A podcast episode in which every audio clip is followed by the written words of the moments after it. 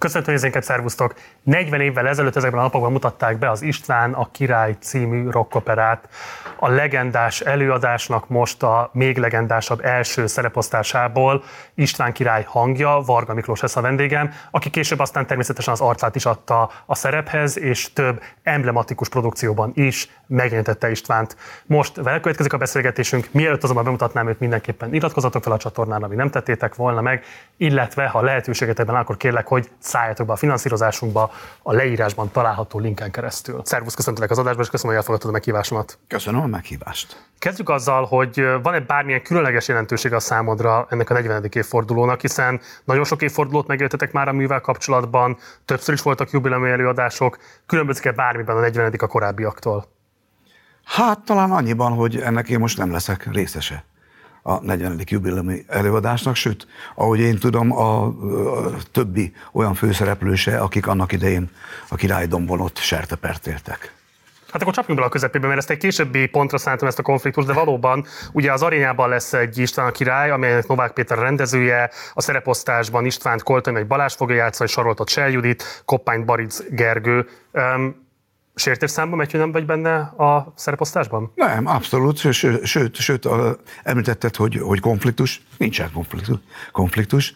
Tavaly ugyan a producer azt mondja, engem megkeresett, hogy készüljek a 40 éves évfordulóra, és én azt mondtam, hogy hát én 40 éve kész vagyok erre a szerepre, álmomból felriasztanak bármikor, aztán teltek, múltak a hónapok, nem történt semmi, és én is olvastam róla, hogy, hogy bemutatják, sőt, árulják a jegyeket. Nekem ugyan kicsit furcsa volt, hogy egy olyan előadásra árulják a jegyeket, ahol a közönség nem volt tisztában azzal, hogy kik fogják játszani a darabot. És így is teltház volt ez, ez az István királynak a nagyszerűségét mutatja.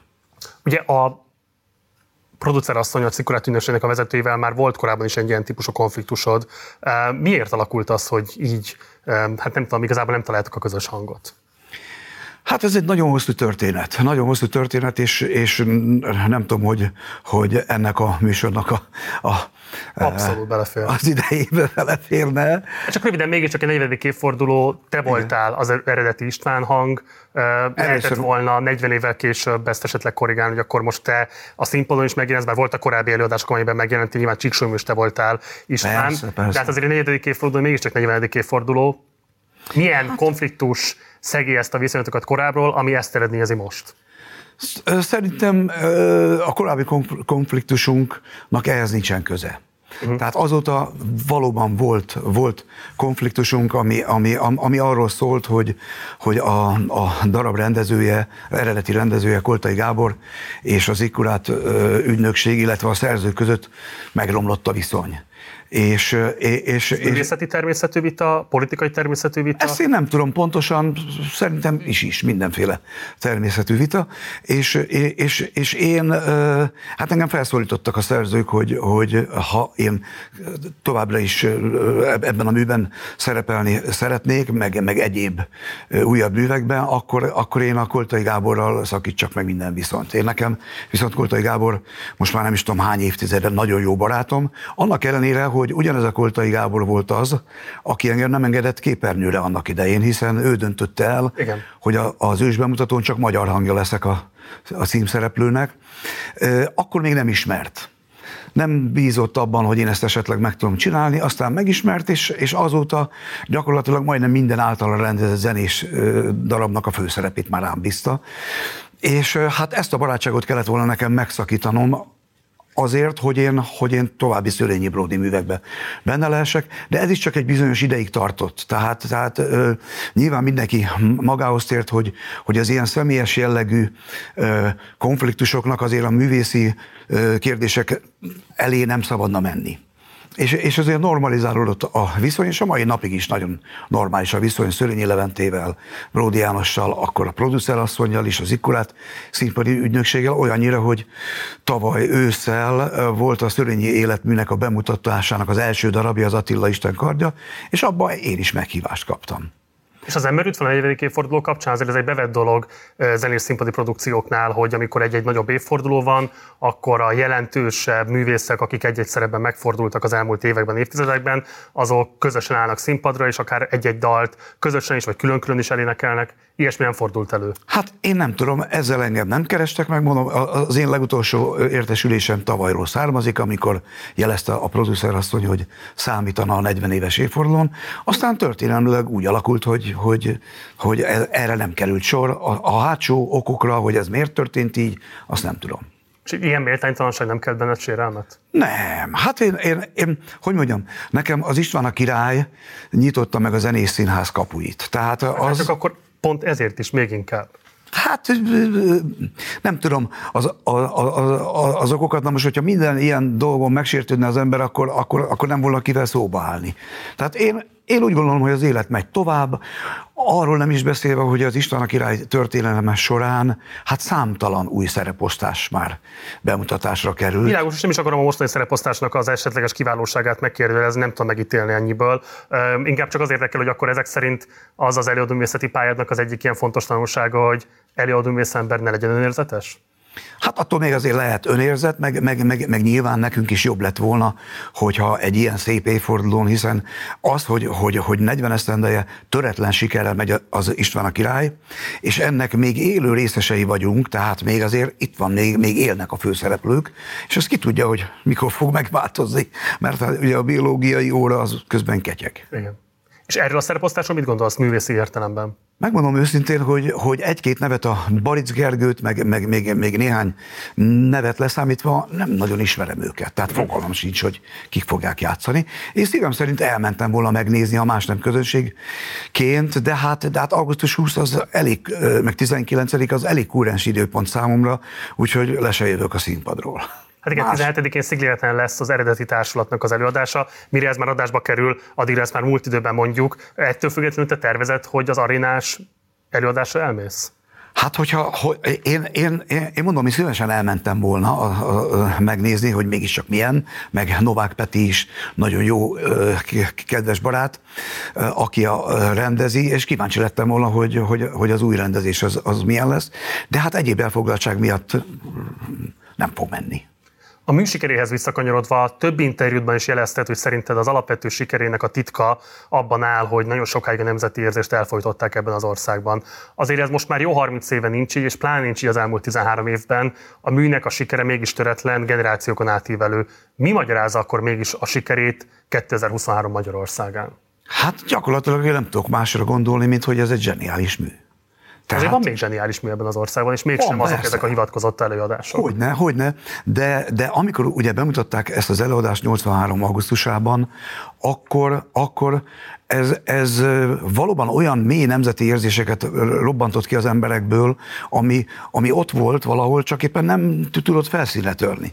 Akkor, akkor ö, ö, jelenhetett meg néhány olyan nemzeti szimbólum is ebben a darabban, ami azelőtt ugye szentségtörésnek ö, ö, számított, és én emlékszem az, az akkori kritikákra, volt olyan kritikus, aki, aki nem átallotta szóvá tenni azt, hogy, hogy hogyan lehetséges az, hogy egy 30 méter hosszú nemzeti színű lobogó, illetve ö, ö, trikolór ö, van kifeszítve a hátsó fertájon, hiszen István korában még, még nem is volt a nemzeti színű lobogó. Hát szóval annak az újságírónak a fejébe elég nehéz belelátni, aki, aki, aki így gondolkodik, és, és nem tud elvonatkoztatni, hiszen valóban István, István király korában még himnusz sem volt és az is elhangzott. Tehát akkor ilyen alapon... Meg néptánc és rock motivum. Ha hát sok minden, tehát akkor, akkor, akkor, akkor, akkor itt ilyen alapon szét lehetne szedni izekre a, a darabot. Másképp kérdezem, tehát az, az nagyon ritka ebben az országban, hogy van egy olyan művészeti alkotás, ami politikai oldalakon átívelően osztatlan sikert arat, ráadásul úgy, hogy azért alapvetően a mű mégiscsak leteszi a garast egy kulturális érzelmi világ mellett, alapvetően ez a nemzeti oldalnak egy ilyen kiemelkedő darabja, de baloldaliak is széles körben tudnak vele azonosulni. Szerinted ez a típusú nemzetegyesítő karaktere miben áll? Hát megint csak nem tudok más mondani, mint hogy, hogy a mű zseniális. Tehát kiválóan meg van írva, egy olyan történelmi korszakot dolgoz fel, amely a magyarság szempontjából rendkívül meghatározó, hiszen államalapító Szent Istvánunkról szól a mű, és arról a korszakról. Nagyszerű zenékkel, a Bródinak a, a, a, a kiváló szövegeivel, tehát minden, minden adott volt, és ráadásul annak idején volt egy akkora siker, amit azt megelőzően nem élhetett át a magyar közönség, és ez olyan mélyen megmaradt az emberekbe, hogy egy idő után azt sem kezdte őket érdekelni, hogy most kiátsza Istvánt, kiátsza Koppányt, tehát maga a, a mű megállt a saját lábán. Ugye van egy nagyon közkeletű vélekedés, miszerint István Kádár János, Koppány pedig Nagy Imrét szimbolizálna vagy jeleníteni meg a darabban. Mit gondolsz erről az olvasatról? Hát ez, ez, ez, erről már, már, már annak idején a Szörényék is nyilatkoztak, hogy ez egy, ez egy nagy marhaság. Tehát, tehát megpróbálták megideologizálni, mert az valóság volt, hogy, hogy amikor kim voltunk a bemutatón, és eljött Horváth, nem is tudom, József, meg hívták az akkori belügyminisztert, a belügyminiszter, és azért mindenki azért rágta a körmét, hogy most akkor mi lesz. Vagy elvisznek bennünket Bilicsbe, vagy pedig engedik tovább menni. Ez egy tényleges félelmetek volt, hogy esetleg Hát nyilván nem, nem, nem ennyire konkrétan, de, de azért retorziókra lehetett számítani abban az időben. De addigra azért a mű már keresztül ment a pártnak a különböző szintjein, a kis hát igen, támogatta. Igen, igen, de hát azért az, hogy, hogy, ott, hogy ott ekkora hatalmas ö, közönséget mozgat meg, és a, és a közönségre ilyen hatással lesz, arra azért a párt sem számított. Tehát azt, hogy, hogyha tudták volna, hogy ennek ekkora sikere lesz, akkor, akkor, akkor lehet, hogy elgondolkodtak volna a bemutatásán. De hát amikor a belügyminiszter eh, az előadás után kért a lánya számára másnapra egy tiszteletéjet, akkor tudtuk, hogy, hogy rendben van a dolog. Hadd kérdezem máshogy, és akkor egy kicsit hadd provokatív is. Én azt gondolnám, hogy ez a párt számára akkoriban egy kifejezetten hasznos mű volt, hiszen egyrésztről eh, domestikálta a rockereket, Feró, Bill, Vikidál, és hosszú lehetne még sorolni az alkotókat. Másrészt lehetővé tette, hogy a lefolytott nemzeti érzéseknek legyen egy ilyen nagy megélési lehetősége, de közben mégiscsak a párt biztosított a keretek között. És végeredményben mégiscsak azt mondta, hogy lehet, hogy Koppány a szimpatikusabb, úgy a dallamvilág, mind a prozódia szempontjából, de István a kívánatos kompromisszum, és ez pont az ellenkultúra alakja énekelték el a párt pénzéből finanszírozva. Mit gondolsz erről az olvasatról? Én, én szerintem ezt a, ezt a Kádár Nagy Imre párhuzamot ott az elvtársak maguk között találták ki, és, és maguk köz, közt beszélték meg, és akkor hát egymást meggyőzték arról, hogy, hogy, hogy ez akkor erről szól, és akkor engedjük a darabot. Csak így lehetett, mert se Szörényinek, se Bródinak, se Koltainak, se Boldizsár Miklósnak, az alapmű szerzőjének ez meg se fordult a fejébe. De akkor azt mondod, hogy ez inkább egy ilyen önnyugtatás volt a párt részéről, és nem pedig Gondolom, egy igen. szándékolt valami fajta hatásmechanizmus, hogy így próbáljuk a darabot majd a fiatalság körében marketing. Hát lehet, hogy, hogy, hogy, hogy akkor Kádár ezt így, így magyarázták el, hogy azért kell ez a darab, mert hogy, mert hogy ez majd igazságot tesz 56-tal kapcsolatosan. De ugye azért mégiscsak egy cezúra 83 abban a szempontból, hogy korábban ugye volt a tatai rocktábor, amelyben kifejezetten ö, megpróbálták szintén domestikálni ö, a rockereket, a pánkokat, és az ellenkulturális szintének az alakjait, ami nem sikerült. És azt is kellett belátniuk, hogy azokkal az eszközökkel, amikkel korábban próbáltak hatást elérni, nem igazán tud tudtak hatást elérni. Ez viszont egy nagy szimbolikus pillanata volt az egymásra találásnak, amikor a párt biztosított egy keretet a föllépésre, és azok, akik addig inkább a párttal szembe helyezkedtek, azok azért alapvetően mégiscsak egy nagy, a korviszonyok között abszolút elképesztő kiállítású és színvonalú előadásban énekelhettek. Hát egyébként, hogy a nagy egymásra találás, ez például a, a rockerekre és a színésztársadalomra is vonatkozott. Aha. Hát nekem Berek Kati annak idején elmesélte, hogy ő azért féltettől a találkozástól. Hát ő ilyen, szörmentén hallott olyanokat, hogy itt egyes előadók csirkéket darálnak rock ami persze nem volt igaz. Ezt mert a, a Itt a Ferról nyakába akartak darálni valami szárnyas darálást, ami persze, hogy, hogy, hogy nem volt igaz. De hát ilyen hírek mentek, és, és a színészek később elmesélték, hogy egy kicsit tartottak ettől, hogy, hogy itt ide jönnek ezek a bőrös rockerek, itt, itt, itt fognak uh, nyereg alatti uh, nyers húst tenni, és, és, és a Kati volt a legjobban meglepődve, hogy ezek, ezek ugyanolyan érző emberek, jókat tudtunk egymással beszélgetni, véleményt cserélni, és és kölcsönösen segíteni egymást, hiszen, hiszen, hiszen mi, mi a, a, a stúdióban menetel előtt tudtunk segíteni a színészeknek feléneklésbe, és ők pedig a színészi játékban tudtak a, a, az akkor a királydombi résztvevőknek segíteni nagyon sokat. Tehát ott, ott nagyon jó barátságok és nagyon jó viszonyok alakultak ki a színészek és a rockerek között. Te mennyiben tudtál azonosulni István karakterével, és még inkább mit gondolt erről a politikai dilemmáról, a szuverenitás versus nagyhatalmi integráció kérdésköréről és dilemmájáról? Ö, természetesen muszáj, ö, na, rosszul fogalmazok, mert nem muszáj, de hát nyilván, hogy azonosulni kellett Istvánnal, és azonosulni is lehetett, hiszen a történelem végül is őt igazolta. És mint tudjuk, azért, azért, azért István a király is, mint tudjuk, szent volt, de hát a szó klasszikus értelmében azért mégsem, hiszen azért kőkeményen leszámolt ő az ellenfeleivel, és amikor a darab végén elhangzik a veled uram, de nélküled, az nagyon sokakban a mai napig is egy ilyen értetlenséget vált ki, hogy ezzel mit akartak mondani a szerzők. És, én Na, egyszer, és akkor itt van a kérdés. Mit és én egyszer megkérdeztem a, a Brody Jancsit, hogy te ezzel mit akartál írni, és ő elhárította a kérdést, hogy ezt nem ő írta ez a Boldizsár Miklós az alapmű szerzőjétől származik. És akkor a Mikit is megkérdeztem, és ő, ő, ő, ő elmondta azt, hogy, hogy gyakorlatilag nagyon leegyszerűsítve arról akar szólni, hogy veled uram, tehát a kereszténységgel, meg, meg azzal, amit ugye Szent István keresztény Magyarországot akart, de nélküled viszont nem azzal a módszerrel, hogy itt véresen le kelljen számolni bárkivel is. De e, ez az is hozzátartozik, hogy az alapmű, az egy kicsit azért másként csenget. Tehát én mindenkinek ajánlom, hogy az Ezredforduló című Boldizsán Miklós nevű nem nagy, ilyen, ilyen vékony kis, kis könyvecske, az alapművet érdemes elolvasni, mert ottan teljesen másként történtek a, a, a, a dolgok. Ott a főkolompos az Torda, a táltos volt, ő volt, aki ott megkavarta az egész dolgot, hiszen az alapműben István és Koppány kezet nyújtott egymásnak. Hát ez az István király rockoperában már kicsit másként történt. Erősen. Igen.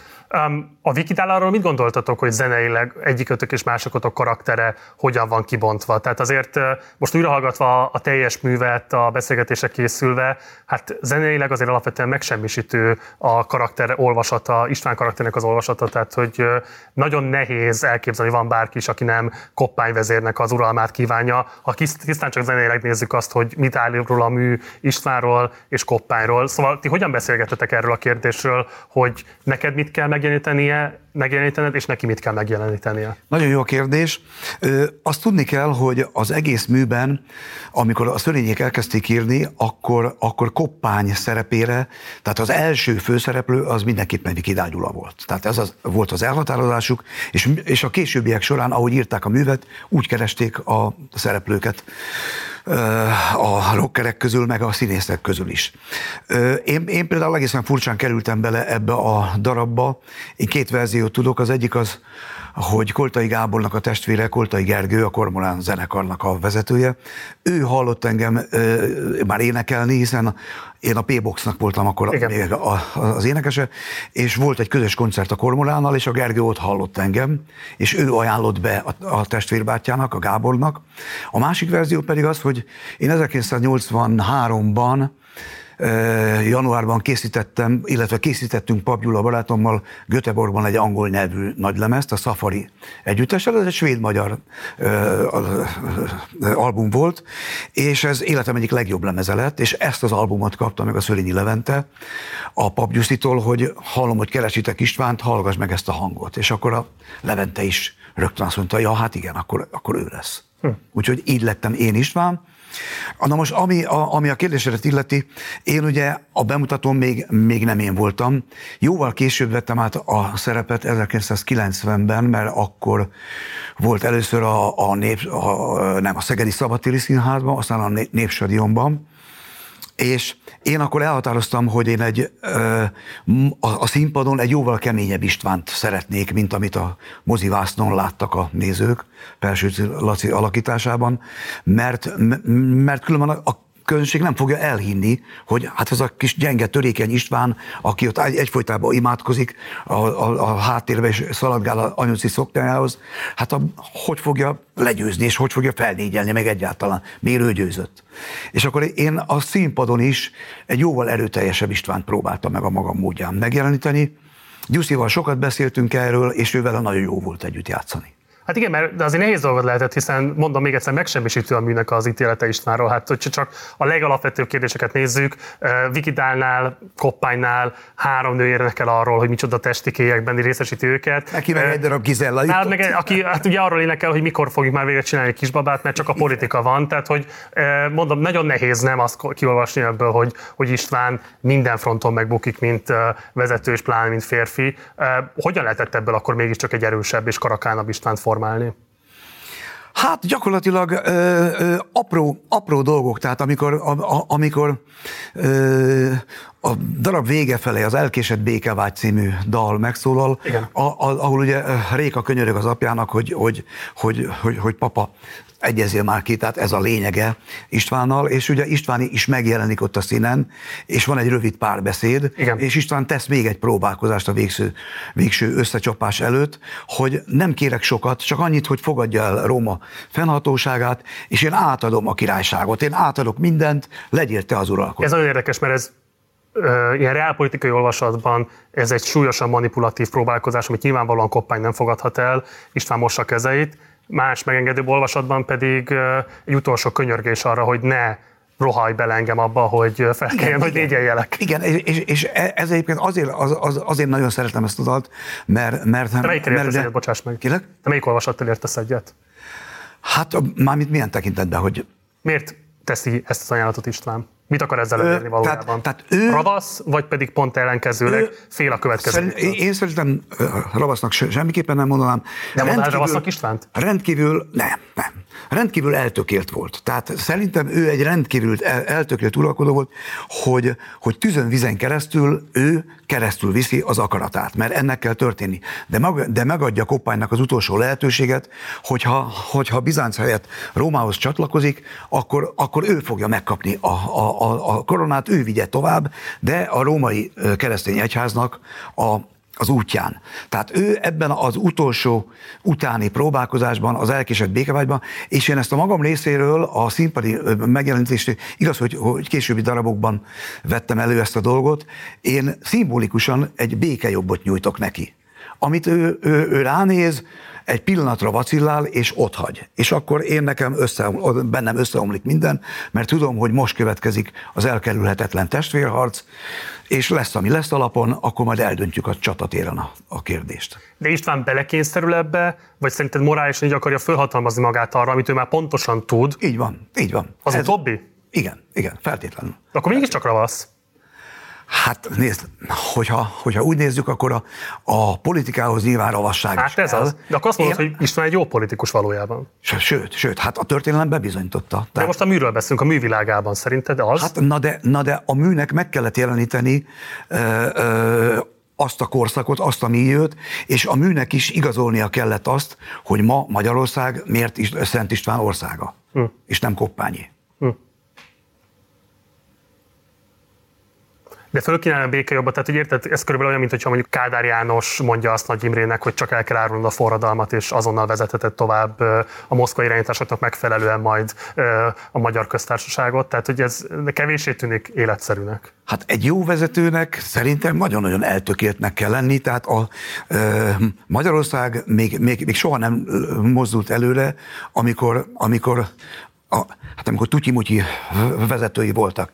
Tehát, hogyha egy vezetőnek nincsen eltökélt ö, világképe, nincs egy, egy, egy, egy olyan képe, hogy ezt az országot hogyan kell vezetni, hát akkor ne legyen vezető, akkor menjen el Schusternek, vagy aminek akar. Ez világos. De akkor mi hozza meg szerinted a váltást Istvánban, hiszen Koppány a darab legelejétől kezdődően egy energikus, eltökélt, tömegeket megmozgatni képes figura, míg Istvánnál úgy kell tolni a hatalmat és a tömegtámogatást, segíti mindent tényleg a környezetében, hogy egy picit is vonzónak tűnjön az emberek számára, Koppány pedig a természetes vezetője a közösség. Igen, hát ebben a darabban ezért volt népszerűbb Koppány. Tehát, tehát a közönség... Mitől válik alkalmassá akkor István szerinted? Hát ez látod, ez egy nagyon jó kérdés. Erre én megint csak azt tudom mondani, hogy a történelem megoldotta ezt a kérdést. Tehát a mhm. történelem igazolta Istvánt, a történések úgy történtek, ahogyan történtek. Egy rockopera földolgozott egy történelmi időszakot, és, és, és ennek ezek szerint így kellett lennie. Úgy is mondhatnám, hogy az isteni rendelés volt ezek szerint. A sarolt személyről mit gondolsz?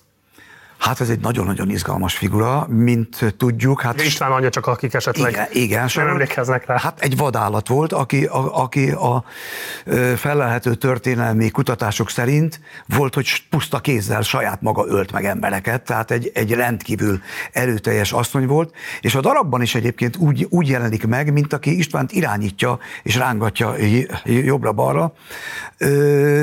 Tehát nagyon sok, sok apró árny, árnyalatnyi dolog van ebben a darabban, amikor István Saroltnak is van egy, egy kettőse. Én ott például leszoktam térdelni Sarolt előtt, és kérlelem, hogy ó, jó anyám, békét kíván mind a az Istenünk, hogy miért kell a harc, hisz egyre fogy nemzetünk.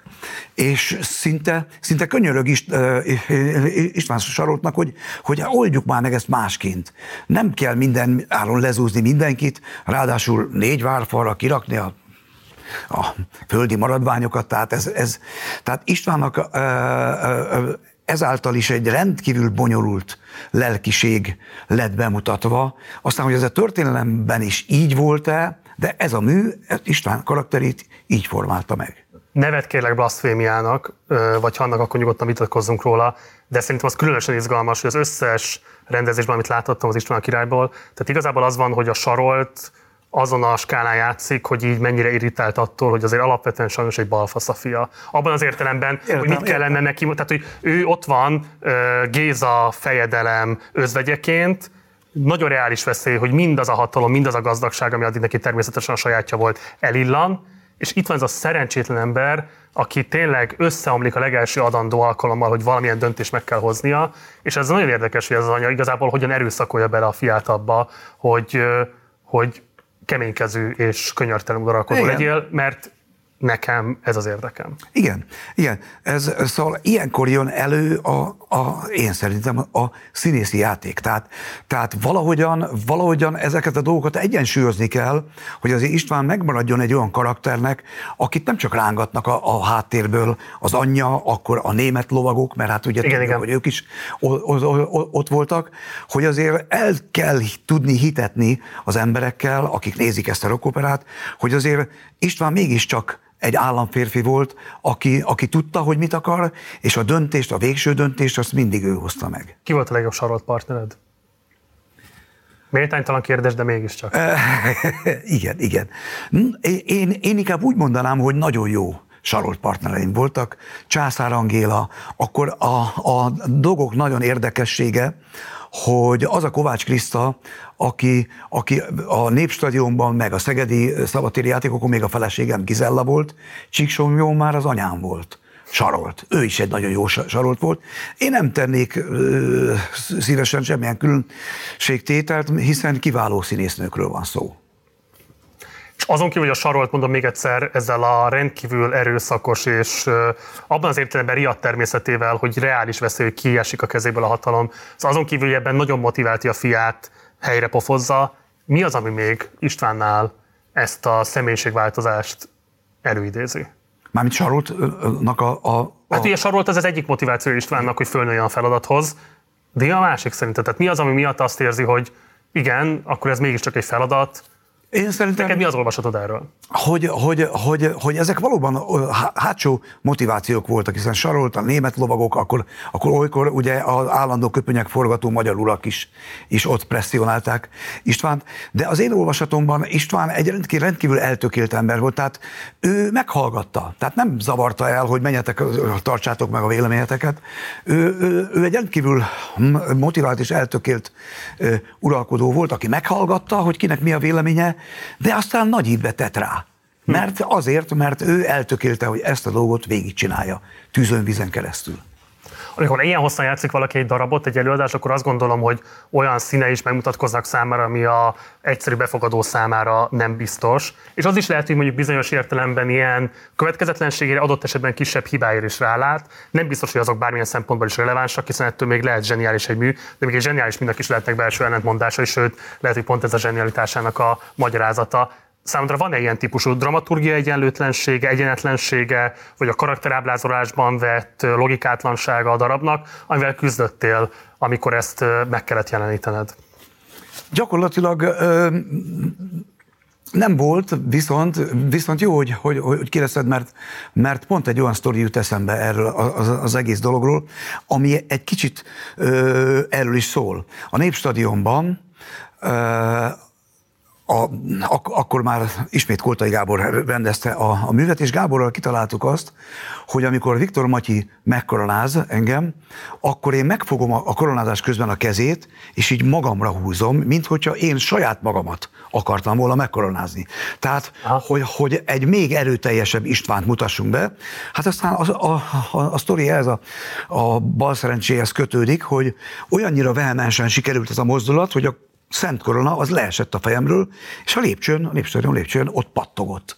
És ez a, a, a főpróbán volt, ahol már ott volt jó néhány ezer, ezer ember. Hát mit volt mit tenni? Viktor Matyi utána ment, fölvette, és még egyszer megkoronázott. Most az igazi csoda utána illetve akkor történt, de én utána vettem észre, hogy az addig ilyen egyenesen álló kereszt, az a megfelelő szögbe dőlt be. Hm. Tehát ilyen kis apró ég, nekem ez egy égi jel volt. Hogy, hogy na hát ez a Szent Korona mindenkiben úgy van, hogy, hogy Ferdén áll, és most Igen. mindegy, hogy miért volt Ferdén, tehát a Szent Korona, akkor mindenki tudja, hogy Ferdén áll. Kaptunk és egy újabb esetleges magyarázatot, igen, hogy mi történhetett és, és annak még, hát igen. És ott még egyenes volt, szóval és egyébként a, az Istvánnak előadások során volt egy-két ilyen, ilyen olyan, olyan isteni sugallat, ami, amit nem történhetett másként. Tehát ott, ott valami felső beavatkozásnak kellett történni. Melyik rendezés a kedvenced? Hát én, én, én, én, nekem, én nekem alapvetően Koltai Gábor. Koltai Gábor, hiszen hiszen ő adta meg azt a milliót, ami a mai napig egyébként jönnek újabb és újabb rendezések, és én nagyon sokszor beszélek emberekkel, és mindenki azt kéri számon. Például volt a Királydombon egy másik bemutató, nem tudom, kilen, nem olyan régen, vagy a bánat tudja, ahol megfordították a, a, a színpadot és a közönséget, és ez is valamilyen, valamilyen talán évforduló kapcsán volt, amit Novák Peti rendezett.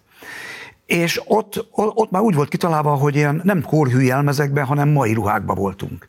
És ott senki nem érezte igazán jól magát ebbe, és a közönség is azt várta, azt kérte, hogy, hogy, hogy hát ha már egyszer született egy ilyen zseniális mű, és, és, és ennek olyan bemutatója volt, ami, ami az emberekben nagyon mélyen bennmaradt, akkor a korhűjelmezektől ne tekintsünk már el. Uh-huh. Tehát én nekem mindenképpen a, a, a, azok az Istvánok a, a, a szíven csücskei, ahol korhűjelmezekben ott vagyunk. De hát akkor ebből azt következtetem, hogy mondjuk az alföldi rendezés az nem volt a szívecsücske. hát, ez most egy nagyon, érdek, nagyon jó kérdés. Alföldi Robertet én nagyon tehetséges rendezőnek tartom, és amikor fölkérés érkezett, tudom, hogy, hogy nagyon sokan megbotránkoztak ezen, és, és, és, és kikérték maguknak, hogy, hogy Alföldi Robert miért rendez István a királyt. És akkor én ezzel úgy voltam, hogy szerintem Alföldi Robertnek joga van megrendezni az István a királyt, joga van arra is, hogy teljesen más szemszögből mutassa be, azért, mert majd a közönség eldönti, hogy melyiket szeretné. És a közönség eldöntötte, hiszen azóta én nem láttam újabb alföldi rendezésű István a királyt. Hát mondjuk az egy nagyon nézett előadás volt, az RTL Klub is közvetítette, tehát az egy nagy sikerű előadás. Hát az is egy ilyen, egy, egy, egy ilyen uh, évfordulós elő, a, talán a 30 Igen. Talán a 30 és, és én ott ugye nem Istvánként jelentem meg, ott a, a, az Alföldi Robi tulajdonképpen a Vikidágyuszival kettőnket kért fel és elmondta, hogy, hogy, hogy ő tisztelegni szeretne az eredeti szereplők előtt azzal, hogy ha csak egy nyúlfraknyi szerepben is a legősök szerepébe vegyünk részt. Ez méltányos és egyébként szerintem egy okos gesztus is volt. Én is így gondoltam, a Gyula nem vállalta el, és, és akkor így kell, hát ezt, ezt őtől kéne megkérdezni. A, akkor ő nem tudott volna azonosulni a koncepcióval, vagy alföldi Nem tudom, nem, nem, nem, ő, ő, ők, ők egyébként dolgoztak együtt, tehát ők, én, én, én úgy tudom, hogy a Gyula jóba is volt Aha. az alföldi. Így lett a nagy Feró végül. És akkor így lett a, a, a, a Feró, és akkor fölhívtuk egymást, hogy te Feró, hát mit szólsz ehhez? És akkor össze, összerögtünk, tudod mit? Hát csináljuk meg, jó buli lesz. És amikor Trabanttal be kellett pötyögni, hát e, először is ott, amikor kiszálltunk a, a Trabantból, ott megállt az előadás. Mert, mert a, a, ott olyan ováció fogadott bennünket.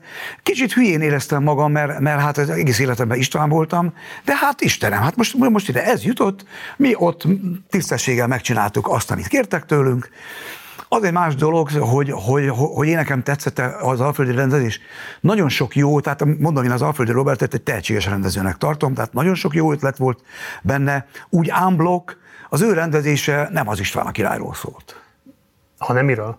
Nem tudom, másról, másról. Tehát, tehát ö, ö, ennek ellenére hát ott volt óriási siker például az arénába is, de én például jókat röhögtem azon, hogy az előadás előtt, például az aréna előtt volt alföldi ellenes tüntetés, és akkor volt a tüntetők elleni tüntetés, hogy ott emberek tüntetnek, hülyeségek miatt. Én, én a magam részéről jókat röhögtem ezen, de ugy, ugyanakkor szomorú dolognak is, is tartom, hiszen ez egy, ez egy kulturális esemény. Hát ebben ebbe, ebbe nem kéne olyan szinten belerángatni se a politikát, se, se Alföldi Robert korábban vállalt politikai dolgait, mert ez, mert ez egy művészeti alkotás, ez arról szól, hogy itt egy egy rendező a maga szemszökéből bemutatott egy előadást. Hát de abban nagyon nehéz nem politikai szempontokat is adott esetben érvényesíteni, vagy nézőként belelátni. Ugye azért maga az István a király, azért az egy ilyen tablóképekből építkező, erősen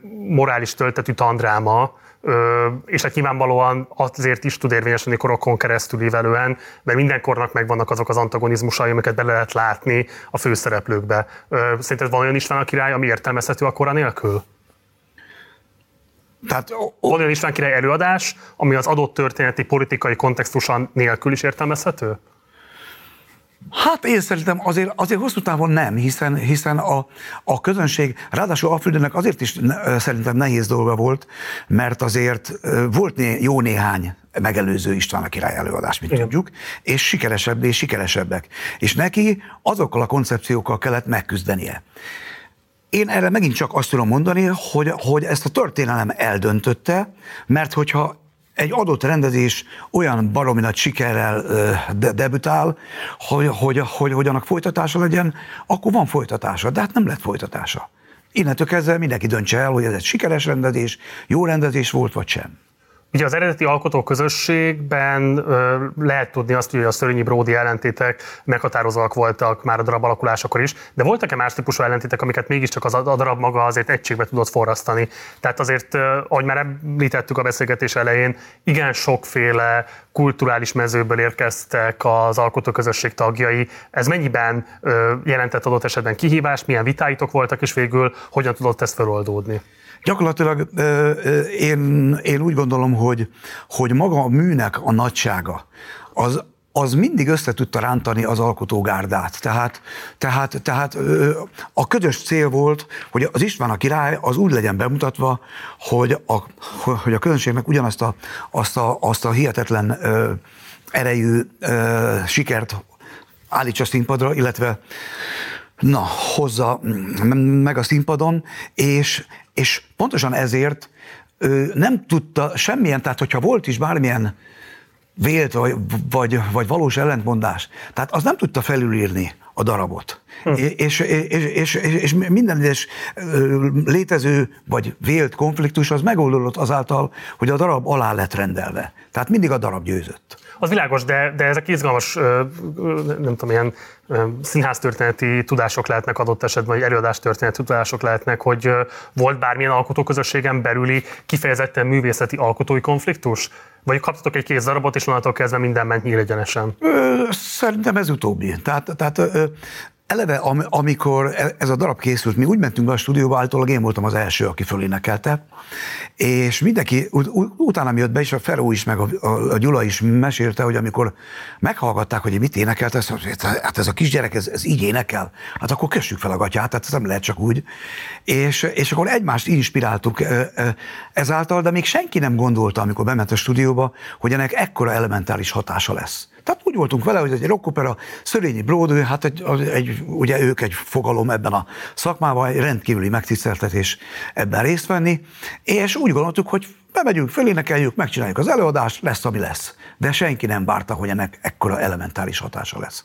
Ha már Vikidál személy előkerült, ugye lehet róla tudni azt, hogy dalos ügynökként jelentett az előző rendszerben, és több cikk is földolgozta azt, hogy alapvetően az elésztársait igazából két táborra sorolta ez a konfliktus, az elítélők és a megbocsájtók táborába.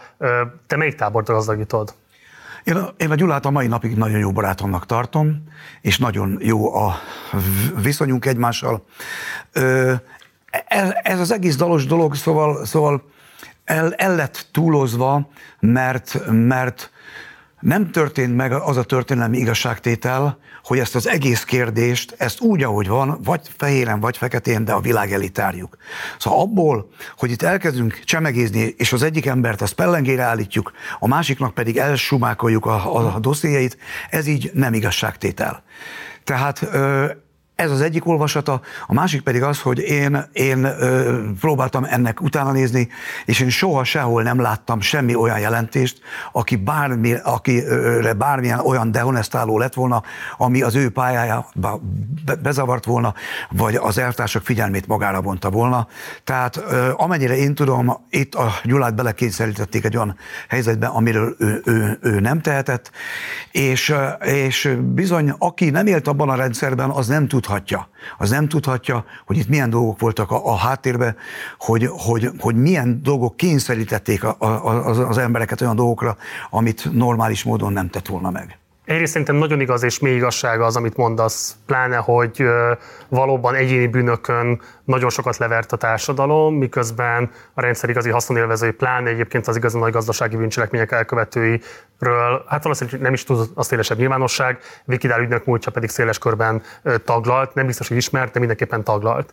De másrészt az egy az érdekelni, és hogyha azt mondod, hogy erről nem akarsz beszélni, akkor elfogadom, de muszáj föltennem a kérdést, hogy ugye több interjúban is úgy nyilatkoztál, hogy számodra a legnagyobb inspirációt Vikidás személy jelentette, hogy egyáltalán énekelhess. Ugye neked az éneklés az a legfontosabb művészik önkifejezési lehetőséged, tehát azt gondolom, hogy ez nem csak egzisztenciát, hanem egy csomó más mindent is adott az életedben. Tehát nyilván egy legalapvet, azt feltételez, egy legalapvetőbb ilyen személyiségformáló hatások egyike.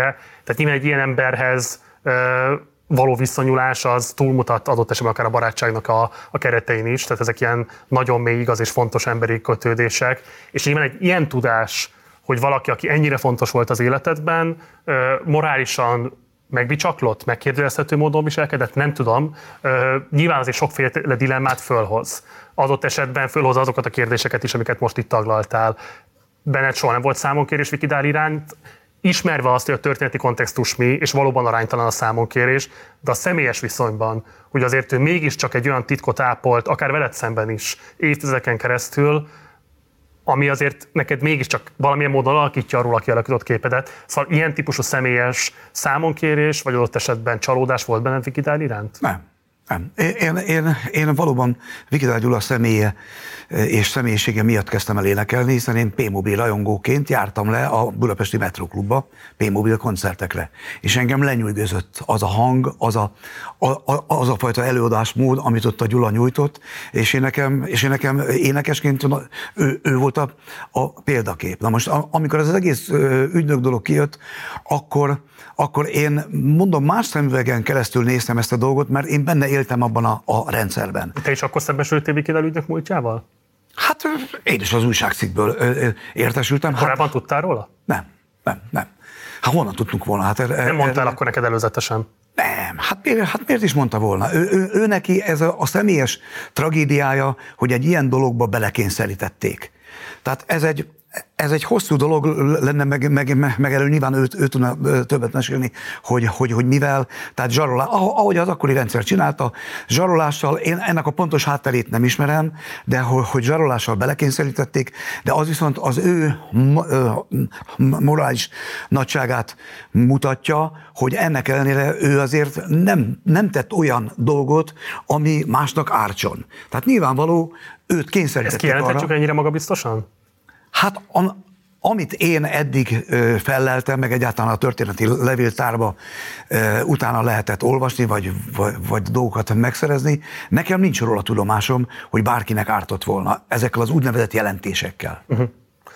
És szerinted miért van az, hogy a magyar művész és alkotó társadalom a rendszerváltáskor, amikor még sokkal egységesebb volt, azért ma már nagyon polarizált az is. De hogy a rendszerváltáskor nem tudta kikényszeríteni azt, hogy ebbe legyen egy tiszta lap, a harmadik magyar köztársaság hát ez számára? Egy, ez egy jó kérdés, ez egy jó kérdés, amiben, amiben azért nem érdemes belemenni, mert, mert itt valószínűleg darásfészekbe nyúlunk, és ez politikai oldaltól teljesen független. Tehát az, hogy itt nem lett feltárva ez a, a, a, az egész dolog, ahogy én úgy tudom, hogy a cseheknél megtörtént, a lengyeleknél megtörtént, vagy nagyjából megtörtént.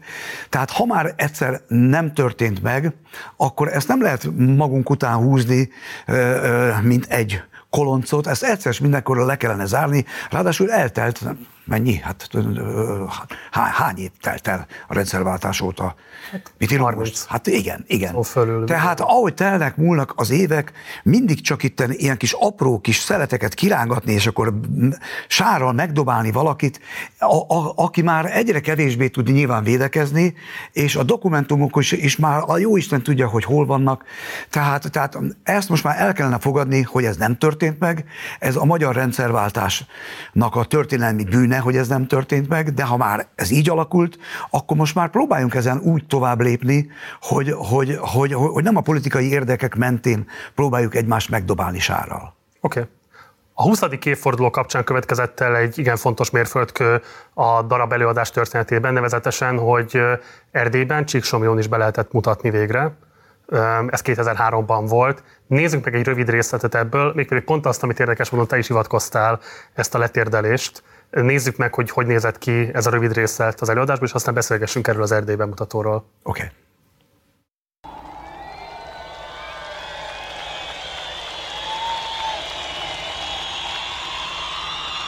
Akarod-e a szent hitet megtartani, és igaz módon megőrizni? Akarom. Na, ez... Akarsz-e a Szent Egyháznak és papjainak védője és oltalmazója lenni? Beszélni. Akarok. Akarod-e az országot atyáid igazsága szerint kormányozni és védelmezni? Akarom. Úgy legyen. Amen.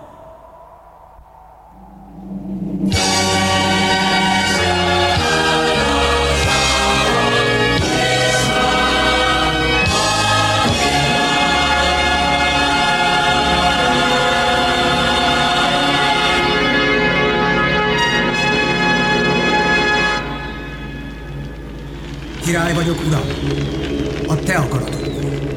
Minden magyarok királya. És én azt akarom, hogy ennek a népnek országa legyen. Veled, uram, te nélküled!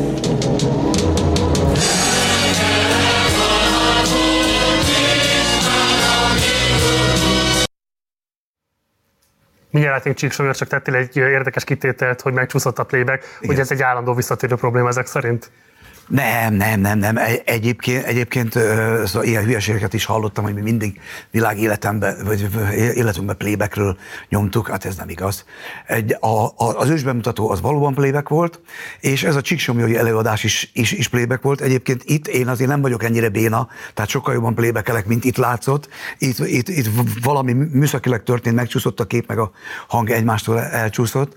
Tehát itt is playback technikával ment az előadás. Viszont én nekem ezzel kapcsolatosan volt egy, egy, egy olyan előfeltételem, hogy mondom, ha ez nem történik meg, akkor én nem vállalom el. Nevezetesen? Ne, nevezetesen az, hogy én kértem, hogy miután eltelt 20, vagy a, nem, nem tudom, ja 20 év, igen, hogy én egészen másként énekelek, egészen más a felfogásom az egész darabról, tehát én azt kötöttem ki, hogy ha már egyszer playback, mert hogy technikailag, tehát ez nem rajtunk múlt, hanem hogy technikailag csak playbacket lehetett csinálni. Én ragaszkodtam ahhoz, hogy bemenjek a stúdióba, és ott nyomjunk egy reg gombot, a végén egy stop gombot, tehát nem kötünk, nem javítunk, hanem minthogyha élő lenne, én ezt szeretném újra énekelni. És akkor megkaptam a lehetőséget, valóban itt történt, bementem elejétől végéig, úgy, ahogy volt, újra énekeltem, és, és, és, és, és mert, mert elmondtam, hogy ez a akkor vállalható hang számomra. És így történt. Még az előadásra annyit uh, megjegyzés hadd tennék, hogy 20 esztendő kellett ahhoz, hogy az Erdélyországba kiusson ez a darab, és soha nem a románok akadályozták meg. Tehát mindig volt valami magyar, aki vagy itthon, vagy kint keresztbe tett. Hm. Sőt, sőt, sőt, hogyha, hogyha azt mondom, lehet, hogy, hogy ezt is kevesen tudják. Annak idején nem tudom, ki volt a Duna televíziónak a, a, az elnöke, és ugye felajánlották, Sára Sándor? Nem, nem, nem, más volt. Már utána? Az már utána volt. És, és, és, és ugye hát a, felajánlották a közvetítési lehetőséget, és az akkori Duna TV elnöke azt mondta, hogy hát ez egy lerágott csont, ez már nem érdekel senkit, nem közvetítik. Hm. És amikor megtudta Baló György, akiről úgy tudom, hogy egy, egy baloldali értékrendű ember volt, ő volt akkor az M2-nek az intendánsa, hogy, hogy, hogy ez nem kell a Duna TV-nek, ő rögtön rácsapott. És ő ő, ő kérte, hogy hadd közvetítessék, és valóban így történt, hogy az akkori M2 közvetítette élőben, egyenesben. Ez borzasztó izgalmas, azon rá hát erre. Dolgok. De azt mondják, hogy a Csíksomjói előadáson ö, pénzügyi okai voltak annak, hogy playbackről kellett menni, nem. vagy objektív technikai? Műszaki. műszaki, műszaki. Tehát nem lehetett volna semmiképpen sem megcsinálni azt a hangosítást, hogy ott... Hát azt mondták, hogy, hogy, hogy, hogy ez sajnos csak, csak, csak playback technikával lehet. Világos. Tehát ez nem a mi döntésünk volt. Jó, azért is érdekes ez, mert hogy mondtad, hogy valóban 20 évig akadályoztatva volt a mű bemutatása, és ugye egyrészt, tehát az István, erről beszéltünk, mert az István egy olyan mű, amivel politikai oldalakon átívelően tudnak azonosulni az emberek, közben azért mégiscsak karakteresen jobboldali értékeket tud közvetíteni a mű. És ehhez képest mégis azt lehet látni egyrészt, hogy a Kádár rendszerben kerül bemutatásra, sőt jön létre a mű, és azt lehet látni, hogy 2003-ban, tehát a megyesi kormány alatt jut ki Erdélybe, és még inkább azt lehet látni, hogy a Társulat című műsor, ami egy tehetségkutató volt, amivel szintén egy új István a király szereposztást raktak össze, az is szintén MSZP-SZDSZ kormányzat alatt jött létre. Mivel magyarázod ezt? Én szerintem itt a politikának nem hiszem, hogy, hogy, hogy, hogy ilyen, ilyen befolyása lett volna. Tehát, tehát ez elsősorban mindig, én úgy tudom, hogy, hogy, hogy elsősorban pénzügyi kérdés volt. De akkor ez valamiért mégiscsak fontosabb volt abban a liberális kurzusnak 2003 és 2000, nem tudom, 6-7 között. Hát vagy, vagy ugye ennek a, ennek a műnek, mint, mint tudjuk, már jó ideje van egy producer asszony, a Rosta Máriának hívják, aki egy, hát egy befolyásos asszony, és, és, és hát ő, ő tudom, hogy, hogy politikai körökbe is, is be, bejáratos mindkét oldalról, és amikor ő tudta az érdekeit érvényesíteni, akkor tudott rá pénzt szerezni. Ami De hát, hogy nem tudta ezt elintézni MDF és Fidesz kormányzatok alatt? Hát ezt én meg nem tudom neked mondani. Tehát Valamit csak gondolsz róla, Miklós. A, a, Nézd, én, én sose voltam producer, tehát a produceri munka az egy rendkívül nehéz ö, dolog, hiszen ott nem csak a művet kell színpadra állítani és kitalálni, hogy ki legyen a rendező, kik legyenek a szereplők, hanem a financiális hátterét is me, me, meg kell találni. Rostamari világéletében egy rendkívül ügyes üzletasszony volt, amikor tudott pénzt szerezni, szerzett, amikor nem tudott, nem szerzett. De az egyetért, a 2010 óta azért mégsem azt látjuk, hogy hirtelen nagyon a vállára vette volna az uralkodó kultúrpolitika az István a király. Tehát miközben, mondom még egyszer, valószínűleg generációk nevelődtek rajta, és fedezték fel a nemzeti szimbólumokat, a keresztény szimbólumokat, valószínűleg nem létezik olyan ifjúsági tábor, ahol ne énekelnék egyik vagy másik dalát, házi bulikat is nagyon nehéz elképzelni ebben az országban, mondom még egyszer generációkon átívelően. Ahhoz képest azért nem vált egy kurzus darabjává a 2010 óta regnáló kormányzatnak. Hát hála Istennek, hogy, hogy ez nem egy kurzus darab, hanem, hanem egy, egy önállóan megálló, és, és, és én azt hiszem, hogy nyugodtan mondhatjuk, hogy egy klasszikussá vált, uh-huh. vált uh, darab.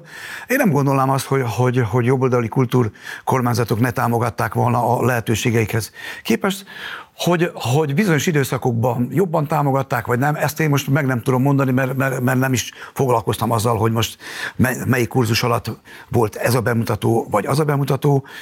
Ez a darab mindig is önállóan is megállta a helyét. De akkor ez Rostal Mária személynek köszönhető, hogy kázi az István a király ki tud maradni a kultúrharcos megosztottságból?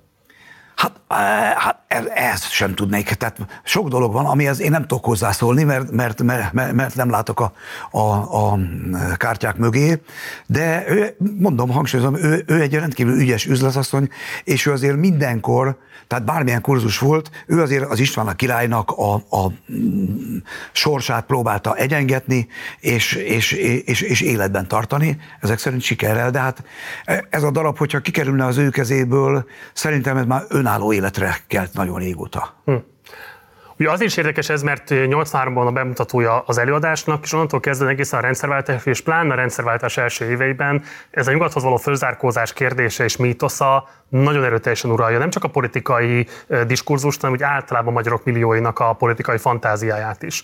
Ugye István az, aki kifejezetten a nyugat-kelet lejtőn való fölzárkózás és följebb jutás ígéretét, hogy mennyire megalapozott az más kérdés, de mégis ennek az ígéretét képviseli. Ehhez képest Koppány a tradicionalista megközelítésnek a szószólója. Te ma, 2023 Magyarországán melyik nézőponttal tudsz inkább azonosulni?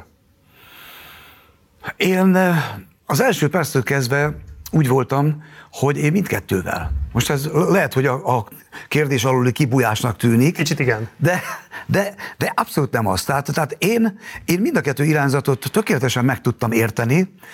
És... Érteni én is meg tudom, de azért valamelyikhez Hát mi, persze, mi, mi arról szól, hogy valamelyikhez végül be kell sorolnia magát igen, az ember. Igen, igen, igen, igen. Tehát, tehát ez ott, abban a történelmi időszakban egy rövid távú dilemmát próbált feloldani. De azért, de azért István király életműve azért a történelmen átívelő. Hát most már 1100, több mint 1100 esztendeje létezik a, a magyar államiság, amit végül is István király fektetett le. Tehát, hogyha a dolgoknak az igazságtartalmát keressük, hát akkor mégiscsak Istvánnak kell igazat adnunk. Aztán, hogy, hogy a, a, az állandóan ismétlődő a magyarság sorsában ugye mindig visszatérő ö, olyan momentumok, hogy, hogy mindig van két oldal, amelyik gyűri, gyömöszöli, üti, vágja egymást. És akkor hol az egyik, hol a másik kelekedik felül. Ez mindig egy adott történelmi, nagyon-nagyon rövid és belátható időnek a, a dolga. De hosszú távon, hát azért mégiscsak István király szellemisége volt az, amelyik eldöntötte a magyarság sorsát. Hm. Ugye az is érdekes ez, mert hogy az interjúidban és az ilyen művészeten kívül megszólásaidban nagyon ö, körültekintő és diplomatikusan fogalmazol, de a művészetedben sokkal karcosabb az értékválasztásod. Ez valóban így. Ö, belenézhetünk a Fohász című dalodba röviden? Persze. Akkor nézzünk meg egy részletet ebből a dalból, és szeretnék utána erről kérdezni. Rendben.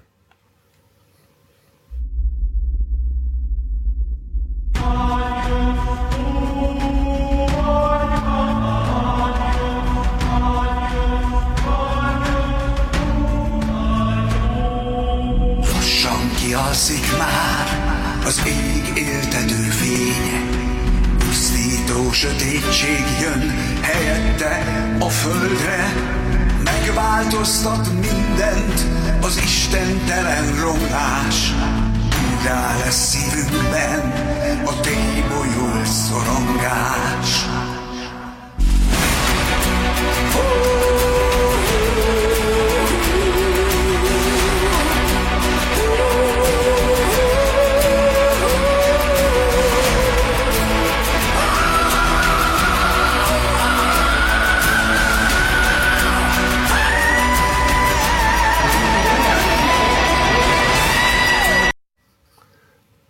Nem akarom tettetni a hülyét, tehát azt hiszem, hogy sikerült fölfognom a műnek a ö, alapvető utalásait és ö, üzenetét, de érdekelne mégiscsak az alkotónak a megfejtése. Szóval milyen istentelen romlás veszélyezteti most Európát?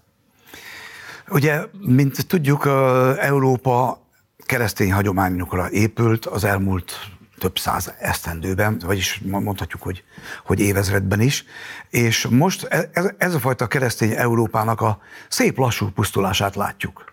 Ezt én így látom. Tehát én, én is egy, egy, egy individuum vagyok, aki a benyomásaiból próbál ítélni, a tapasztalni, és, és, és művészemberként megfogalmazni a gondolatait. Tehát én azt látom, hogy az az Európa, ahova mi mindig is igyekeztünk, ahova István király is akarta vezetni az országot, az az Európa, mintha elfordult volna önmagától. Uh-huh. De ez miben érhető, tehát segítesz megérteni? Hát abban, hogy, hogy, hogyha, hogyha ha, tehát a, született ugye Lisszabonba, hogyha jól emlékszünk, egyfajta Európai Uniós alkotmányszerűség. Ha, ha, ha nem, is kimond, nem is így kimondva, hogy alkotmány, de hát egy ilyen Lisszaboni szerződés, amiből már kimaradt a kereszténységre való utalás. Tehát gyakorlatilag Európa megtagadja az önmeghatározásában azt a fajta ö, ö, létezést, ahonnan, ahonnan, ahonnan elindult az európai lét, és amiből kialakult az európai kultúrkör, az, az, az európai kultúra. És most azáltal, hogy, hogy tömegesen és számolatlanul történik egyfajta nem is lakosságcsere, hanem lakosság felhigítás, ez a fajta keresztény Európa kezd egyre hátrébb kerülni, és egy idő után én legalábbis a tendenciát azt látom, hogy ezzel a népesség lassan azt mondhatjuk, hogy népesség cserével, bár még cseréről nincs szó, de, de az állandó bezonlás, hogy egy teljesen másfajta kultúra, más vallási kultúra érkezik meg, és ennek a két kultúrának előbb-utóbb, ahogy ezt látjuk azért olykor már a nyugat-európai országokban, olyan összecsapásai lesznek, ami vallási alapon és, és kulturális alapon történik. Ezek még csak, csak ilyen mikrofellángolások vannak, de sajnos nem tudom, hogy gondolom olvastad a Barikád című könyvet. Azt hiszem az volt a címe. De nem volt alkalom olvasni. Ki a szerzője? Érdemes elolvasni, nem tudom, egy francia ö, ö, szerző gyakorlatilag erről szól. Ő ezt leírta jó előre, hogy mi fog történni. Barikád címmel? Azt hiszem, most, most lehet, hogy nem akarok hülyeséget mondani, de ugyanis hiszem. Invázió volt a címe. Nem, nem. nem? Barikád. Barikád? Az invázió, az, az már lehet, hogy a második része, mert, uh-huh. mert, mert, mert Meg fogom nézni, nem tudom, de nem tudom, hogy ki volt a szerzője akkor. Hát felből nem, nem. Valami francia, valami francia. Ez, ez ember egy elég vastag könyv. Nem a Michel Ülbecknek a regénye. A címet mondjad, mert, mert, mert de én, én nekem tök ez van benne, hogy barikád. Barikád, jó, meg fogom nézni. Jó. Um, azt mondod, hogy lakossághigítás itt a belső munkaerőpiaci liberalizációra gondolsz, nem, amikor nem, a kelet-európai munkaerőt elszívja a nyugat-európai nem, gazdaság? Nem, nem, nem. Vagy mire gondolsz akkor? Hát arra a folyamatos migrációra, ami ma a világot jellemzi, és ami elég elkeserítő módon elsősorban illegális migrációnak nevezünk, mert, mert ugye a migráció az is, amikor valaki bekérezkedik egy országba, kopogta, csókolom, jöttem, itt szeretnék élni, itt szeretnék dolgozni. Uh-huh. És akkor a fogadó ország eldönti, hogy beengedünk téged, vagy nem. Uh-huh. Na de hát itt most Európában nem ez történik, hanem jönnek, a jó Isten tudja, hogy honnan, különféle országokból, elsősorban Afrika, afrikai országokból, de sok minden más országból is, olyan ellenőrizetlen bevándorlók, akik nem kérdezték meg, hogy a, a, az őslakosok, ők hogyan viszonyulnak az ő érkezésükhöz, hanem egyszerűen oda mennek, és mi itt vagyunk, mi itt akarunk élni, uh-huh. kész, punktum. És, és, és ez a fajta migráció, tehát itt most még nem is gazdasági migrációról beszélek, mert az, az, az nyilván egy bonyolultabb kérdés. Ezt akarom kérdezni, hogy akkor, akkor kritikusa vagy a kormányzatnak azzal a szándékával szemben, hogy itt egyes számítások szerint minimum 300 ezer, de inkább most már félmillió vendégmunkásról beszélnek, akiket az akkumulátorgyárak működtetéséhez be kívánnak telepíteni? Nézd, ez, én nem tudok hozzászólni, mert, mert, mert, mert nem ismerem a, a, a hátteret, de még egyszer próbálom mondani, hogy a migráció az arról szól, normális esetben, és ez akár a 300 ezer munkavállalóra is lehet vonatkoztatni, hogyha jönnek, kopogtatnak, és azt mondják, hogy én jöttem, szeretnék itt dolgozni, és hogyha a fogadó ország azt mondja, hogy rád szükség van, gyere be, beengedi, ha nyilván megfelelő körülmények és feltételek mellett, az egy normális dolog. Tehát a migráció az nem egy rossz dolog, az nem egy bűnös dolog, az illegális migráció, aki fogja magát és, és a határon átmegy, régen a határon ilyet nem lehetett megcsinálni egy, egy, egy, egy osztrák-magyar határon, mert fogták és lelőtték, vagy, vagy Nyugat-Berlinbe. Uh-huh. Hát ott hány ember meghalt? Mert, mert, mert hát, azért mégsem volt kívánatos, amikor a berlini falnál lövöldözték persze, a mindenféle... Persze, ez hogy, hogy a bánatban? Menekülteket. Az De... most lenne kívánatos, gondolom, ugye? Nem kíván, persze, persze. Hát a hadd kérdezek valami, bocsáss meg, mert én, én nagyon örülök, hogy erről ennyire nyíltan beszélsz, mert ez lehetővé tesz, hogy én is nyíltan beszélek. Nekem mindig az a problémám, hogy amikor illegális migrációról beszélünk, akkor valójában nem a problémáról beszélünk, mert a probléma szerintem az, hogy globális egyenlőtlenségek vannak, és egész egyszerűen soha nem arról van szó, hogy hogyan lehetne az afrikai országokat, az ázsiai országokat lehetővé tenni, hogy gazdasági önrendelkezéssel megteremtsék az életfeltételeket az ottani lakosságnak a boldoguláshoz, hanem itt történetileg azt lehet látni, hogy egy brutális kizsákmányolása és eladósítása zajlott ezeknek az országoknak, amik ellen Magyarország sem lép föl. Tehát mondjuk az Orbán kormány soha nem lépett fel azért, hogy adósságelengedés legyen afrikai országok részére. Soha nem lépett fel azzal kapcsolatban, hogy például mondjuk az ideérkező akkumulátor alapanyagokat nem fogjuk engedélyezni, hogy gyermekmunkával termeljék ki különböző országokban. És amikor arról beszélünk, hogy most ki érkezik ide és hogy érkezik oda, azok után, hogy tönkretettük globálisan Magyarország is az életfeltételeit azoknak az embereknek, hogy boldogulnak, csak befejezem azonnal átadom a szót, akkor szerintem ez egy nagyon nem is nagyon keresztény a számomra, de még inkább azt gondolom, hogy leegyszerűsítő kezelése ennek a nagyon komplex problémakörnek. Igen, csak, csak egy dolgot nem fele, elfelejtünk, és amikor említetted Magyarország felelősségét, én nem gondolom, hogy, hogy, hogy Magyarországnak ebben bármilyen felelőssége lenne, hiszen Magyarország legjobb történelem ismereteim szerint soha nem volt gyarmattartó. Ez igaz. Tehát, tehát a gyarmatosítás most... javaiból Magyarország is részesült, és mondom még egyszer, a mostani politikája Magyarországnak nem arra céloz, hogy hogyan lehetne kezelni ezeket a globális egyenlőtlenségeket, és segíteni az ottani boldogulást. Mert azt, hogy most tudom, hogy néhány száz millió forintot odaadunk, az most őszintén Én úgy tudom, hogy a, hogy, a, hogy a magyar kormányzatnak a, filozó, alapfilozófiája is az, hogy nem a, a, hogy a problémát nem itt kell megoldani, hanem ott, ahonnan elindult. Hát ez, ez, ez igaz, csak ebben nem látjuk az intézkedéseket, mert az nyilván hát Magyarország enged kéne akasztani sokakkal. Hát elég tengely van. Van már, már, már, már akasztva enélkül is, hogy, hogy, hogy, hogy Magyarországot úton, útfélén ostorozzák, de a, mondom, én abban látom az alapvető problémát, a migráció és az illegális migráció közti különbséggel. Tehát én a mindenkori jelenlegi magyar kormányzatnál is soha nem azt a, a, azt hallottam, hogy, hogy, hogy, hogy a migráció az egy rossz dolog, és meg kell állítani mindenképpen. Mindig is arról hallottam és olvastam, hogy az illegális migrációt meg kell állítani. És ezzel mélységesen egyetértek. De akkor rendben, az illegális migrációt meg kell szerintem ebben nincs ember, aki ne értene egyet. Itt a kérdés csak az, hogy mi az, amit illegálisnak nevezünk. Tehát, hogyha egy menedékkérő ide jön, és megpróbál intézni az nélkül... Hát általában egy menekültnek igen, nincsenek papírja, ez ezért, ezért hát, menedékkérő. Hát igen, csak, csak, csak azon az útvonalon, ahol ők beérkeztek, akkor, akkor nem lehetne számolatlanul összeszedni az ő útleveleiket, amikkel elindultak otthonról. Aztán nyilván, amikor érdekük úgy kívánt, akkor gyorsan eldobják, és akkor onnantól kezdve mindenki január 1-én született, mindenki Afganisztánból jött, vagy Szíriából, vagy a jóik tudja honnan. Tehát, tehát, tehát az, az, azért erre kicsit jobban ügyelhetnének az illegális migránsok, hogy azért ne nézzék ennyire hülyének a fogadó országokat. De te tényleg azt látod Magyarországot szemlélve, hogy az összes problémán közül az ide menedékkérelemmel forduló emberek nagy száma jelenti a legkomolyabb kihívást? Nyilván, nyilván nem ez a, a legkomolyabb kihívás, viszont Magyarország ezügyben is szerintem jól teljesít, hiszen az ukrajnai menekülteknek például nem adtunk állj, vagy nem azt mondtuk, hogy állj, sőt, befogadtuk, és, és a legjobb tudomásom szerint elég sok pénzzel ellátjuk és, és támogatjuk őket. Tehát a valódi menekülteknek Magyarország mindig is nyitva volt.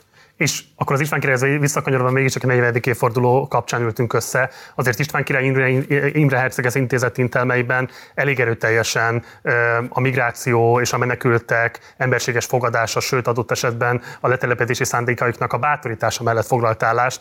Így Mit van. gondolsz erről? Ö, Szerintem az előbb ezt már kitárgyaltuk az, azzal, hogy, hogy, hogy itt a migrációval nincsen baj.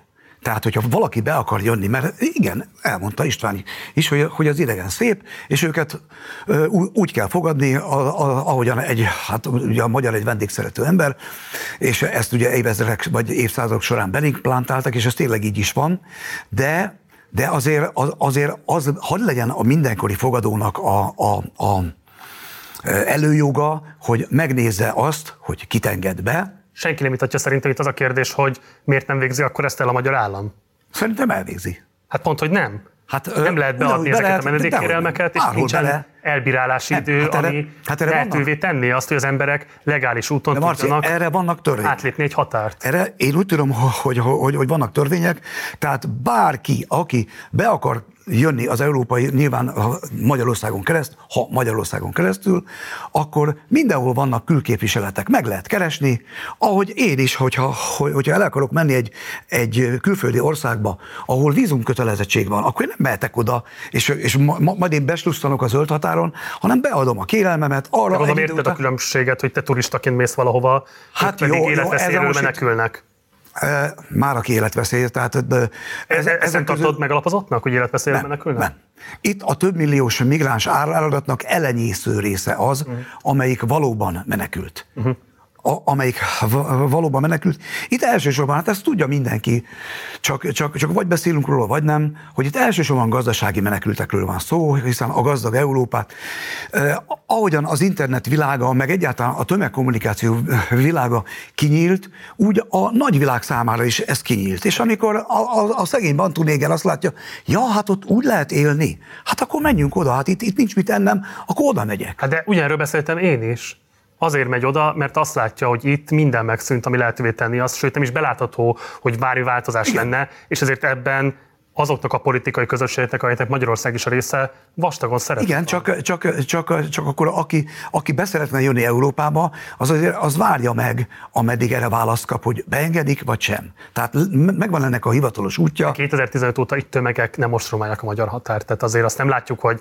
százezeres hát, számban bármikor is megpróbáltak volna uh, illegális hát azért, tömegek lemegyünk, áttörni a határon. Hát, hogyha lemegyünk a délvidéki határszakaszra, akkor ott azért meg lehet nézni. Néhány tucat, adott esetben egy jobb napon, vagy egy rosszabb napon, bocsánat, száz ember, azért ez... Hát igen, mert hát ezért épültek a kerítések, hogy, hogy adminisztratív ö, ö, módon le lehessen zárni. De akkor migrációs nyomás nincs.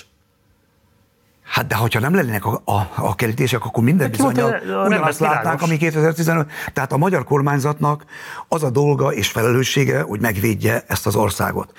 És és, és, és ö, ö, megadja azt a lehetőséget, illetve, illetve hogy, hogy ne engedje el azt a lehetőséget, hogy ő döntse el, hogy kit akar beengedni. Ez világos, bocs Miklós, tehát szerintem ez a vita bizonyos szempontból eldőlt, mert a magyar társadalomnak a döntő többség ezzel az állásponttal tud azonosulni. Igen. Az más kérdés, hogy én erről mit gondolok, de ez nem kérdés, hogy mögött van valamilyen szinten demokratikus akarat. Nekem csak az érdekel, hogyha eddig ez volt a politika a magyar kormány részéről, akkor most az, hogy egyes számítások szerint akár félmillió Fülöp-szigeteki vendégmunkást is akarnak idehozni. Őket szerintem lehet gazdasági menekültnek is tételezni, hiszen nyilván azért jönnek ide, azért vállalják ezt az elképesztő kényelmetlenséget, családok fognak szétszakadni, emberek akár egy évtizedre is kiszakadnak a lakókörnyezetükből. Itt olyan körülmények között fognak élni, amit szerintem sem te, sem én nem kívánok magunknak, de valószínűleg a szeretteinek, a családtainak sem, és ezt mégis bevállalják. Tehát, hogy hol van ebben koherencia a kormányzat részéről, és miért nem szólalnak föl azok, akik egyébként támogató a kormánynak, hogy, hogy, hogy hát addig azért nem erről volt szó? Hát, hogy nem erről volt szó, tehát, tehát hogy mondjam, itt most, a, ha jól értesülök, én, én ezért nem vagyok ebbe annyira otthon ebben a témában, akkumulátorgyár témájában, nekem más a foglalkozásom, de hogy, hogy, hogy ha ez így fölmerült, hogy itt épülnek gyárak, amihez kell munkaerő, és ezt a munkaerőt itthon nem tudjuk betölteni, vagy nem akarják az emberek betölteni. Hát de miért nem akarják betölteni? Hát ezt ne tőlem. Hát azért, mert olyan béreket adnak, amikből nyilvánvalóan nem lehet megélni. Tehát ilyen bérért magyar ember, már a magyar ember sem megy el, de már ezt az ukrán ember sem Ezt megy én el. értem, csak éppen, csak éppen a, a, a világ az ugye nem elsősorban ö, morális alapon működik, és ezt a egész világra kell érteni, tehát vendégmunkások mindig voltak, lesznek. És hogyha erre szükség van, nyilván a kormányzatnak az a dolga, hogy, hogy, hogy, hogy, hogy Magyarország érdekeit figyelembe véve hozzon meg különféle intézkedéseket. És hogyha itt az országnak az az érdeke, hogy külföldről kell behozni munkaerőt, szakképzett munkaerőt, mert, mert, mert, mert nyilván én ez nem értek, de hogyha szükség van erre a munkaerőre, akkor ezt nyilván meg kell lépni. Szerintem kimondtad a kulcsmondatot, azt mondtad, hogy a világ nem a morális alapokra épül.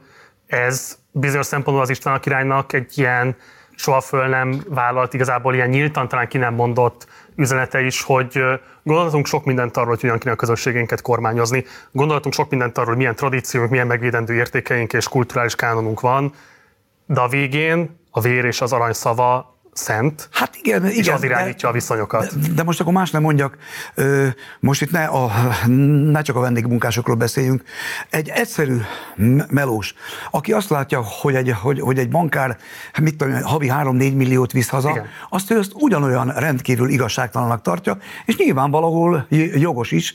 Na most, amikor én... Ezeket hívják a globális kapitalizmus igazságtalanság. Igen, hát a, a, a, amikor a, hát a morális kérdésekről beszélünk, akkor én nyilván erre gondoltam, és ezt, és ezt a, az emberiség, a társadalom a mai napig nem próbálta megoldani. Volt rá egy kísérlet, amit ugye kommunizmusnak, meg, meg, meg szocializmusnak sikerült, hát tudjuk a végeredményt, az nem sikerült, tehát a, a a morális kérdések azok mindig ott vannak a levegőbe. Az, hogy a, az aktuális társadalom mikor milyen választ ad ezekre a kérdésekre, hát ez annak a kornak a függvénye. De te elégedett vagy azzal, amilyen válaszokat a mostani hatalom ad ezekre a morális kérdésekre? Összességében. A mindenkori hatalomnak az a dolga... Nem, a mostanit kérdezem. Arról beszélek én is, és, és a mindenkori hatalomba a mostani is, is be, bele tartozik, hogy az ország érdekeit szem előtt tartva hozza meg a döntéseit. Na most ö, ö, én erről a véleményemet majd a szavazó fülkében fogom megtenni, amikor behúzom az X-et. Uh-huh. És mindenkinek ezt javaslom. Csak egy záró kérdést engedj még meg. Ugye nem végeztél formális előadóművészeti tanulmányokat, ennek ellenére egy ragyogó pályafutás a tiéd. Ez szerintem sokat nyújthat inspirációt azok számára, akik adott esetben szintén ilyesmivel küzdenek, hogy a kiválóság nem feltétlenül intézményi plecsétek miatt válik kiválóságá. Viszont aláírtad azt a nyilatkozatot, amit több más előadóművésztársad is aláírt, amikor meg lezajlott az állami elfoglalása a korábbi Színház és Filmművészeti Egyetemnek. Azóta sok víz lefolyt a Dunán, Frieszefe néven a korábbi egyetem polgárai létrehoztak egy saját képzési szinteret, és SFH néven folytatódott, vagy kezdődött meg egy új intézmény története. Mennyire követed nyomon azt, hogy mi zajlik most az SFH-n belül, és mit gondolsz az ottani folyamatokról, amelyek az Einstein óta elindultak? Erről az egész Einstein dologról is azért valahol nekem megvan a, a, a külön véleményem, mert, mert, mert és ez egy hosszú dolog, most ebbe itt ne is menjünk bele, mert, mert, mert, mert nyilván az egyik oldal az így látja, a másik oldal pedig, pedig úgy látja. Én járjálatban látom, szerintem az egy diszfunkcionális intézmény volt, ebben nincsen vita szerintem közöttünk.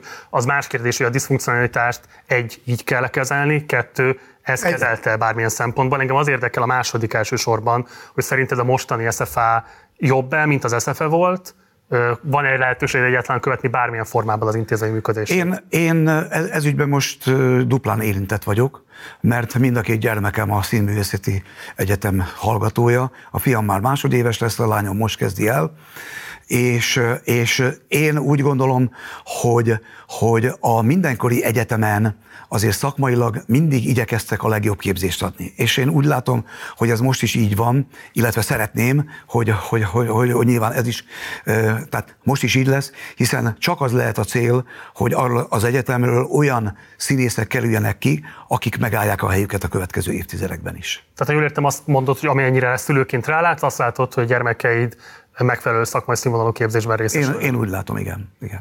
Hát Varga Miklós, egyrészt nagyon szépen köszönöm, hogy elfogadtad a meghívásunkat ezen a jubileumi évfordulón. Kívánok még további jubileumokat, és azt is remélem, hogyha most a 40 nem is, de az 50-en, hogyha lesz Megírjuk. még, és biztos, hogy meg fogod érni, ez, ebben én 100%-ig biztos vagyok, akkor ott akár többszörös szereposztásban, akár szóló szereposztásban, de hogy láthatunk még majd téged István szerepében a Szikkurát produkciójában is. Én, Legyen így. Én készen állok. Köszönöm szépen még egyszer, itt voltál velünk. Minden jót neked. Köszönöm. Nektek pedig köszönöm szépen a figyelmeteket, ez volt a beszélgetésem Varga Miklóssal, az István a király rockopera 40.